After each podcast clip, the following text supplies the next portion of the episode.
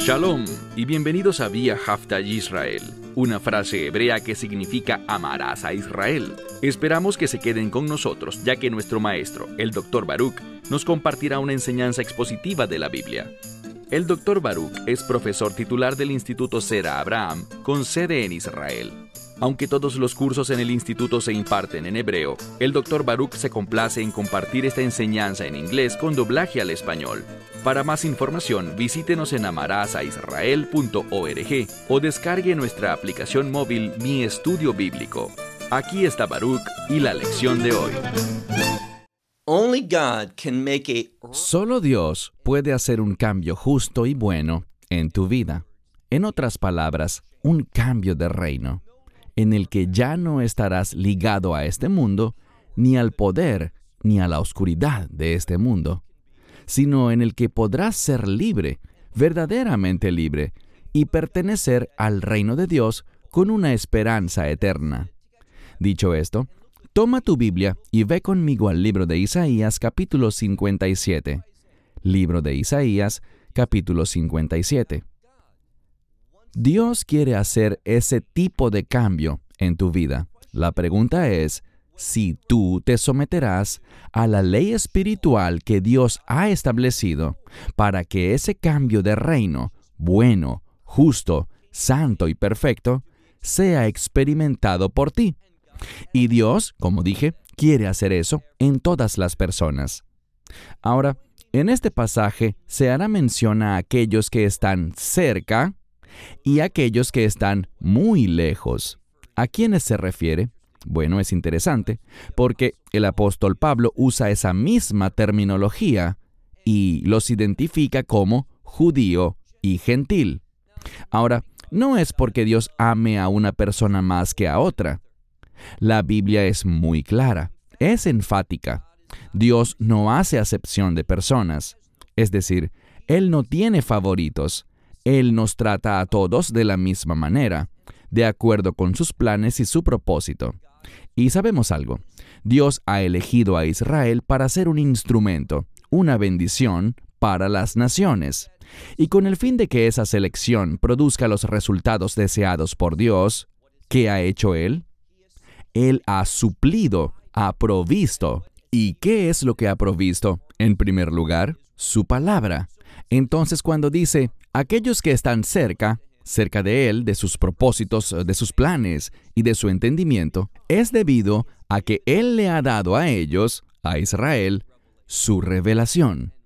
Y vaya ventaja. El apóstol Pablo también dice, en ese mismo libro de Romanos, ¿qué ventaja hay en ser judío? Y él dice que la hay en todo sentido, y lo primero que menciona es la palabra de Dios. Entonces la palabra de Dios, la revelación de Dios, es una gran bendición. A través de esa palabra podemos ser posicionados más cerca de Dios. Cuando alguien no conoce la revelación de Dios, cuando no conoce su palabra, ese hecho los deja muy alejados, los pone bien lejos de las cosas de Dios. ¡Qué bendición!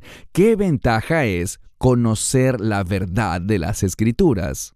Bueno, comenzamos este capítulo de Isaías 57 la semana pasada y estudiamos los primeros 13 versículos. Allí vimos algo, que Dios hizo una distinción entre a quienes Él llama Anshei Gesed, es decir, hombres, y es un término inclusivo, hombres y mujeres, de gracia, y aquellos que son malvados, aquellos que son perversos. ¿Y qué los clasifica como malvados? Una cosa, que ellos no tienen una relación de pacto con Dios. En lugar de caminar dentro de los límites de ese pacto, ellos, los malvados, han ido más allá, se han movido fuera de lo que Dios ha establecido como sus límites, los que no se deben cruzar, se han salido de allí, han abandonado su voluntad y se han embarcado en un gran pecado. ¿Qué pecado específicamente? Pues vimos en la primera parte de Isaías 57 que el pueblo, y allí se refiere a Israel, se ha unido a las naciones en su estilo de vida idólatra. ¡Qué trágico! Mencionamos que cuando somos gobernados por nuestros deseos y rechazamos el deseo de Dios, es decir, su voluntad, nos encontraremos bajo la influencia del enemigo. Haremos cosas que no debemos hacer. Y en lugar de cosechar las cosas buenas de Dios, sus bendiciones, los cambios justos que Él quiere hacer en nuestra vida, en lugar de cosechar eso, nos encontraremos con su ira, su enojo, su juicio. Pero hay buenas noticias. Nuestro Dios, y es bueno enfatizarlo en esta sección, nuestro Dios es un Dios que sana. Comencemos. Vayamos juntos a ese primer verso. Iniciaremos con el verso 14, Isaías capítulo 57, a partir del verso 14. Leemos. Y él dirá, y el siguiente término significa construir. Lo dice dos veces a manera de mandamiento. Construyan, construyan. Esto puede significar establecer algo, y establecer algo que produce un buen resultado, algo que tiene un propósito divino en su origen. Y el énfasis aquí está en un derg. Derg es un término hebreo que significa camino o carretera. Y lo que este pasaje está diciendo es que Dios quiere llevar a las personas a una transición. Podríamos decirlo de otra manera, de la forma como empezamos nuestro estudio, y es que Dios quiere traer un cambio. Así que dice aquí, construyan, construyan, y luego una frase que significa barrer o despejar un camino, quitar los obstáculos, moverlos lejos, limpiar la vía. La palabra aquí es la palabra camino, así que despejen el camino o la vía. Y dice, levanten esas piedras de tropiezo, esos uh, obstáculos. Pero está en singular, levanten el obstáculo del camino de mi pueblo. Y la mayoría de los eruditos ven que este obstáculo, lo que tiene que ver con removerse, es el espíritu de idolatría, ese deseo que dice a toda costa, quiero lo que quiero, voy a perseguir mi plan para mi vida. Y cuando alguien se compromete con su propio camino, en vez del camino que Dios está preparando, llegará a un destino de destrucción. Y por eso necesitamos cambiar, Necesitamos ese cambio justo, ese cambio de reino que solo Dios puede proporcionar. Seguimos adelante, verso 15. Porque esto dijo, está en tiempo pasado, independientemente de cómo lo diga tu Biblia, porque esto dijo, y tenemos el término exaltado, significa aquel que es exaltado y que es levantado, aquel que habita y la palabra clave aquí es ad, que significa eternidad. Dios es el Dios eterno. Así que aquel que habita, y tendríamos que decir en la eternidad, santo es su nombre. Y luego dice de nuevo, exaltado y santo. Habitaré, es decir, en santidad y en lo que es exaltado. Aquí es donde Dios está ubicado. Ahora, ¿Dios está en todo lugar? Claro que sí, pero de una manera única. Él es revelado, es manifestado en aquellas cosas que están relacionadas con lo que es exaltado, con lo que es santo, con lo que es bueno. Y luego nos dice que también habita con, y el término es contrito. Es una palabra que se relaciona con la humildad, con alguien que es humilde, pero debido a un fracaso, generalmente porque esa persona ha encontrado dificultades y ha sido quebrantada. Así que es alguien que está contrito, ha experimentado un cambio de corazón, un corazón contrito, uno que es humilde de espíritu.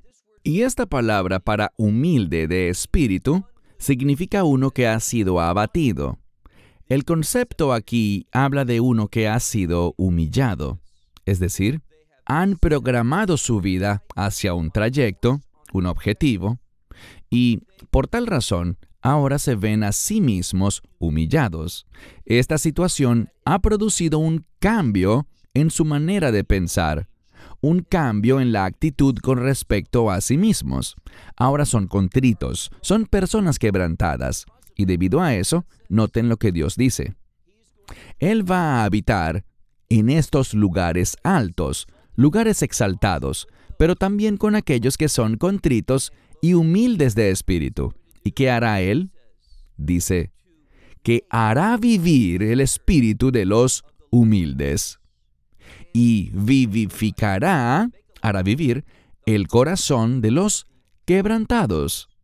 Así que Dios está diciendo que está disponible, que Él habitará. Este Dios santo, este Dios exaltado, que mora en lo más alto, pero que sin embargo también habita con el humilde de espíritu, con el que tiene un corazón contrito.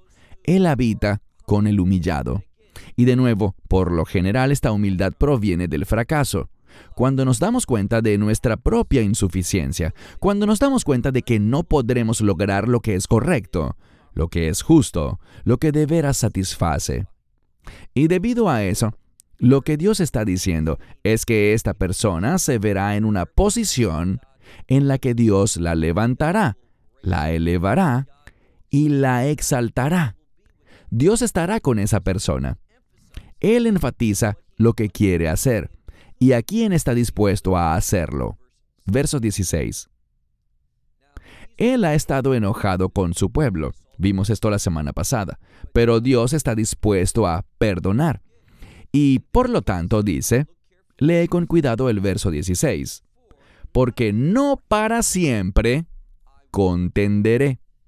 Esta palabra para contender significa estar en conflicto. Y Dios dice, no voy a estar en conflicto contigo para siempre. Hay un par de maneras distintas para entender esto y será el contexto el que nos diga lo que Dios quiere decir. Verso 16. Porque no para siempre contenderé. Y no para siempre, una palabra diferente pero el mismo concepto, para siempre, eternidad. No por la eternidad estaré enojado. ¿Por qué? Dios marcará una diferencia en cómo se comporta y cómo Él se comporta con el pueblo. ¿Por qué?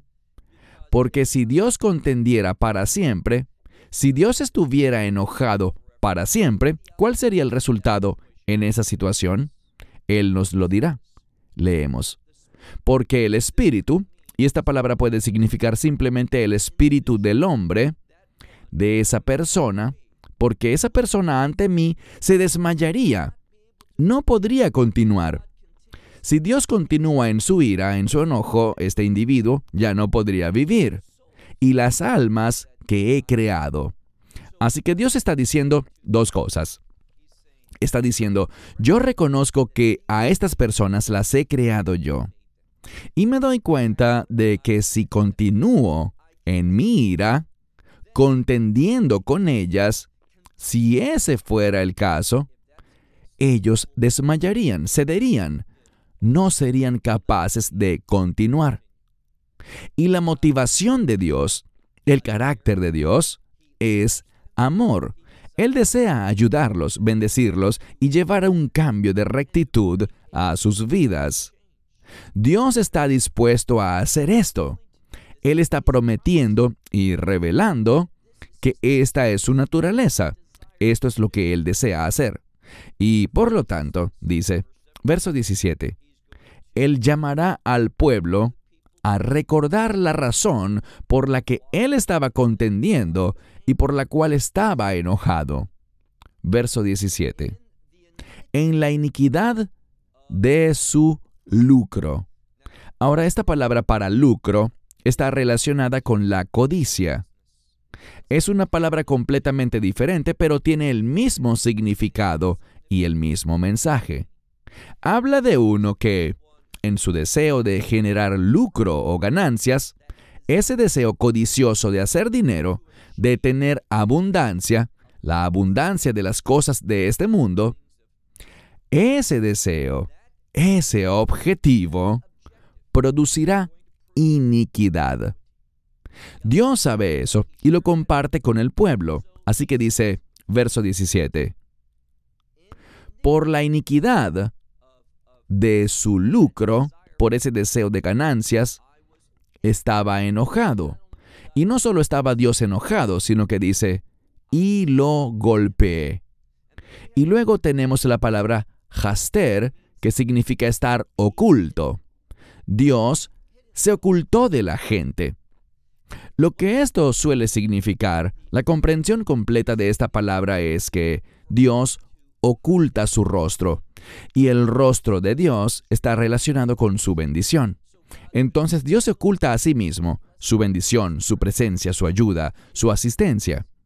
Él hizo esto porque estaba enojado con la gente. Así que los golpeó y dice estaba enojado.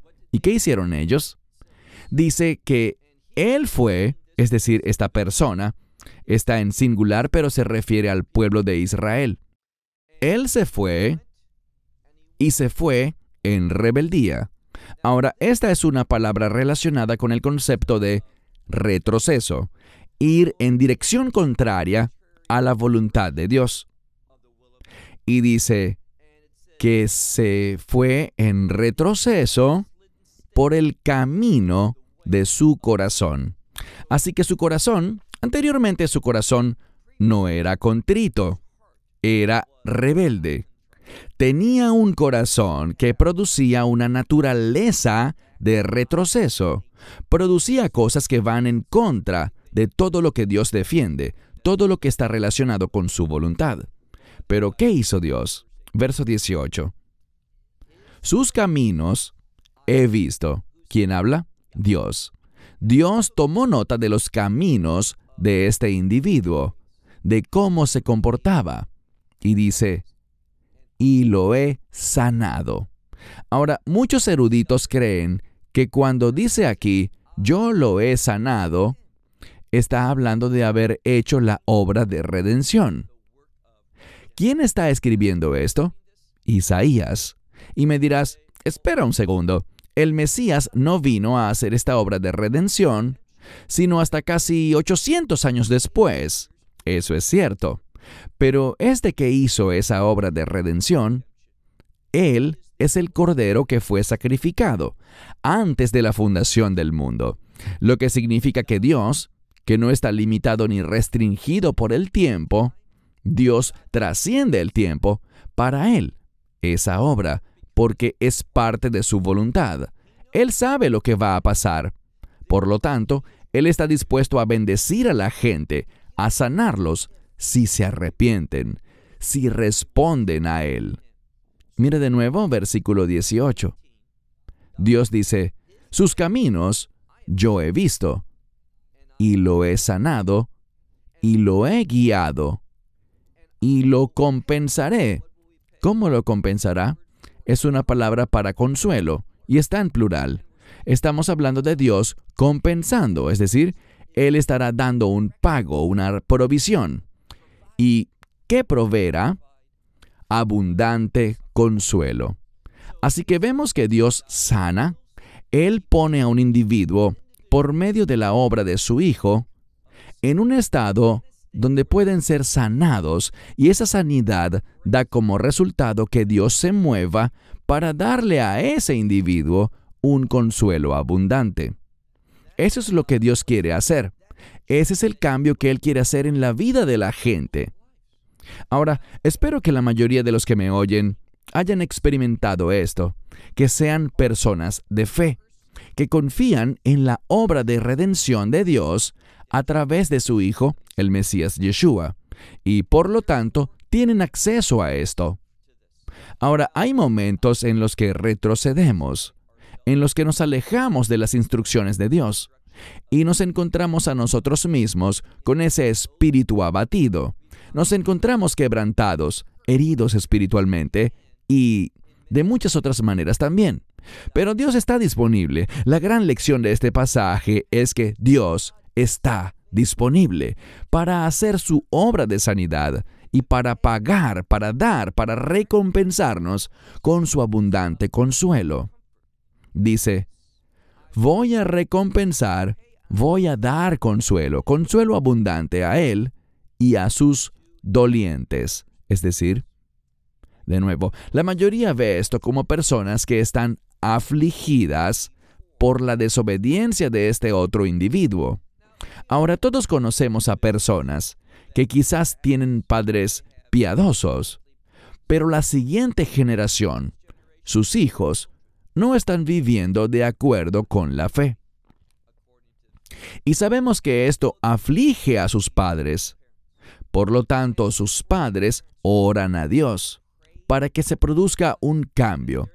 Entonces Dios les responde que Él sanará, que Él consolará con abundante consuelo y que será una fuente de gozo, no solo para esa persona a la que se le ministra, sino para aquellos que han sido afligidos por la condición espiritual de ese individuo, para su familia, sus amigos y todos los que se preocupan por él. Y luego leemos en el versículo 19, y de nuevo, debemos prestar atención a la gramática. Muchas veces las traducciones se toman libertades en cómo interpretan un texto y no lo hacen de acuerdo con las leyes de la gramática. Lo que esto dice literalmente es Borei, Nif, Sifataim, Shalom. Esto significa, primero Nif, Sifataim. Nif es fruto, pero se refiere al fruto de los labios de alguien. Habla de una expresión, algo que se dice. Y la palabra que se usa aquí significa algo que produce fruto, algo que es positivo, algo que es agradable a Dios, algo que está de acuerdo con su voluntad. Entonces, lo que leemos es esto. El fruto de los labios, la expresión que Dios considera buena, que Él aprueba, que Él estima correcta, eso crea paz.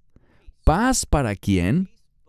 Lo dijimos en la introducción del estudio de hoy. Paz tanto para los que están lejos como para los que están cerca, dijo el Señor.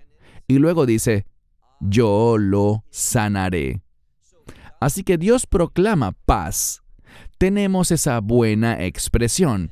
Y cuando uno dice lo correcto, ¿qué es lo correcto? El Evangelio. Cuando uno se expresa ante Dios, contrito, humillado, con un corazón quebrantado, desesperado, con un espíritu humilde, y dice, oh Dios, ayúdame, he pecado, he seguido la falsedad en lugar de tu verdad. Me arrepiento, lo confieso y te busco a ti, mi sanador, el único sanador, el único que puede traer este cambio justo, este cambio de reino, este cambio que da esperanza eterna. Solo Dios puede hacer eso. Y cuando uno pronuncia eso, esa declaración, ¿qué hace? Ella produce paz, produce unidad con Dios. Esa relación que estaba rota, ahora ha sido sanada. Y por eso dice al final del verso 19, y lo sanaré. Verso 20. Pero los malvados, ¿quiénes son los malvados? aquellos que persisten en su idolatría. Lo diré de otra manera, aquellos que persisten en vivir a su manera, tomando decisiones por sí mismos. Así es como voy a vivir. Esto es lo que voy a perseguir. Este es mi sueño. Esto es lo que creo que es mi destino. Todo eso viene del foso del infierno. Debemos entender que lo mejor, lo que debemos buscar, es la voluntad de Dios. Nuestros deseos deberían ser los deseos de Dios. Nuestra voluntad debería ser su voluntad. Y hasta que tengamos esa condición correcta en el corazón, un corazón contrito, humilde, uno que dice, estoy listo para confiar en ti, estoy listo para someterme a ti, estoy listo para que obres en mi vida, quiero ese consuelo abundante. Necesito, Dios, que me sanes espiritualmente, para poder funcionar según tus propósitos en este mundo. Así es como aquellos que son Anshei Gesed, el pueblo de la gracia de Dios, así es como ellos hablan. Esto es lo que producirá ese cambio justo a ellos. Pero vemos en el verso 20 que dice, que los malvados son como el mar, turbulento, y esa palabra significa agitado. Y luego dice que el mar, que el mar no puede, el mar no es capaz de quedarse quieto. Está usando una ilustración, un paradigma. De la misma manera que uno no puede calmar y producir paz y tranquilidad a un mar embravecido, el hombre no puede hacer eso, pero Dios sí. Pero los malvados no lo recibirán, esos que persisten en sus caminos y van tras lo que ellos quieren, viviendo según sus propios términos, esos individuos son malvados y son como un mar turbulento que está agitado y que no puede ser calmado. Ellos no conocerán esa paz. Y dice que de sus aguas sacará, causará problemas. Serán aguas turbulentas y problemáticas que manifestarán, noten lo que dice aquí, barro y suciedad, elementos que no son agradables, elementos que no son útiles, elementos que no traen beneficio alguno. Aquí está el problema.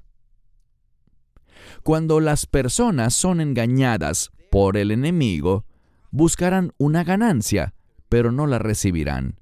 Seguirán detrás del engaño y las mentiras del enemigo, y se les pagará. Recibirán su recompensa. Lo que ellos recibirán será ese barro, esa suciedad, cosas que no tienen valor. Satanás no paga bien. No hay verdaderos dividendos de él, porque todo lo que te pueda dar se desgastará.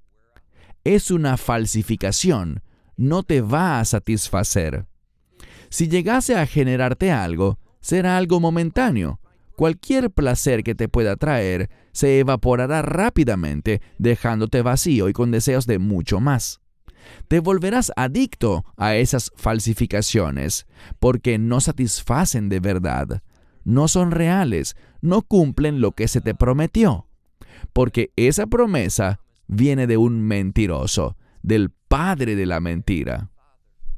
Así que no hay paz, no hay tranquilidad, sino que a cambio recibirás ese barro, esa suciedad.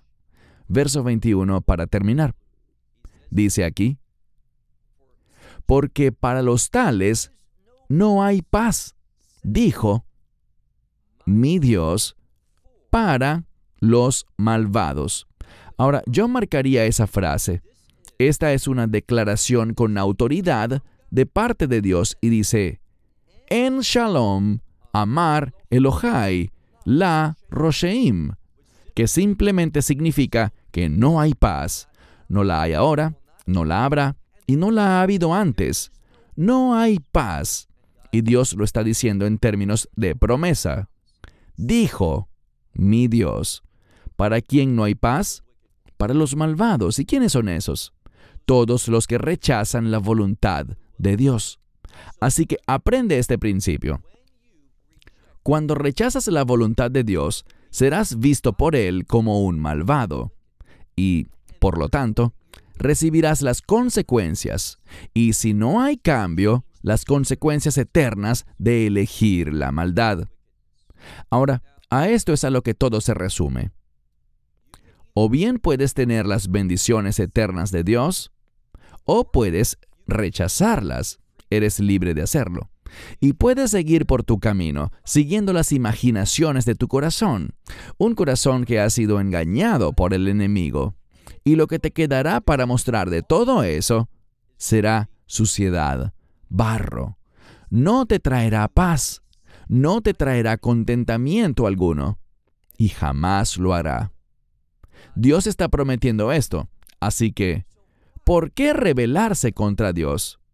¿Qué tiene que pasar para que tu corazón y mi corazón sean contritos, para que estén quebrantados, para que estén llenos de desesperación debido a la dirección por la que nos lleva el pecado? Dios está prometiendo aquí que Él está listo para sanar, listo para derramar en tu vida un consuelo abundante. Pero tienes que admitir, Dios, he elegido sin sabiduría, he elegido en mi maldad, he rechazado tu revelación, la verdad del cielo, y quiero un cambio. Quiero un cambio de rectitud, un cambio de bien, un cambio que agrade a Dios. Cuando sinceramente lo dices a Dios, Dios responderá con rapidez y traerá un gran cambio a tu vida. Y ese cambio será por toda la eternidad. Shalom desde Israel. Shalom from Israel. Esperamos que te hayas edificado con el mensaje de hoy y lo compartas con otros. Te invitamos a seguir nuestros estudios cada semana por este canal y por el portal de YouTube de Amarás a Israel. También puedes descargar nuestra aplicación móvil gratuita Mi Estudio Bíblico. Finalmente, para obtener más información sobre nosotros, visita nuestra web amarasaisrael.org, donde encontrarás otras conferencias de Baruch en audio, video y texto. Hasta el próximo programa. Que el Señor te bendiga en Yeshua Hamashiach, Jesús el Mesías, mientras caminas con Él. Shalom desde Israel.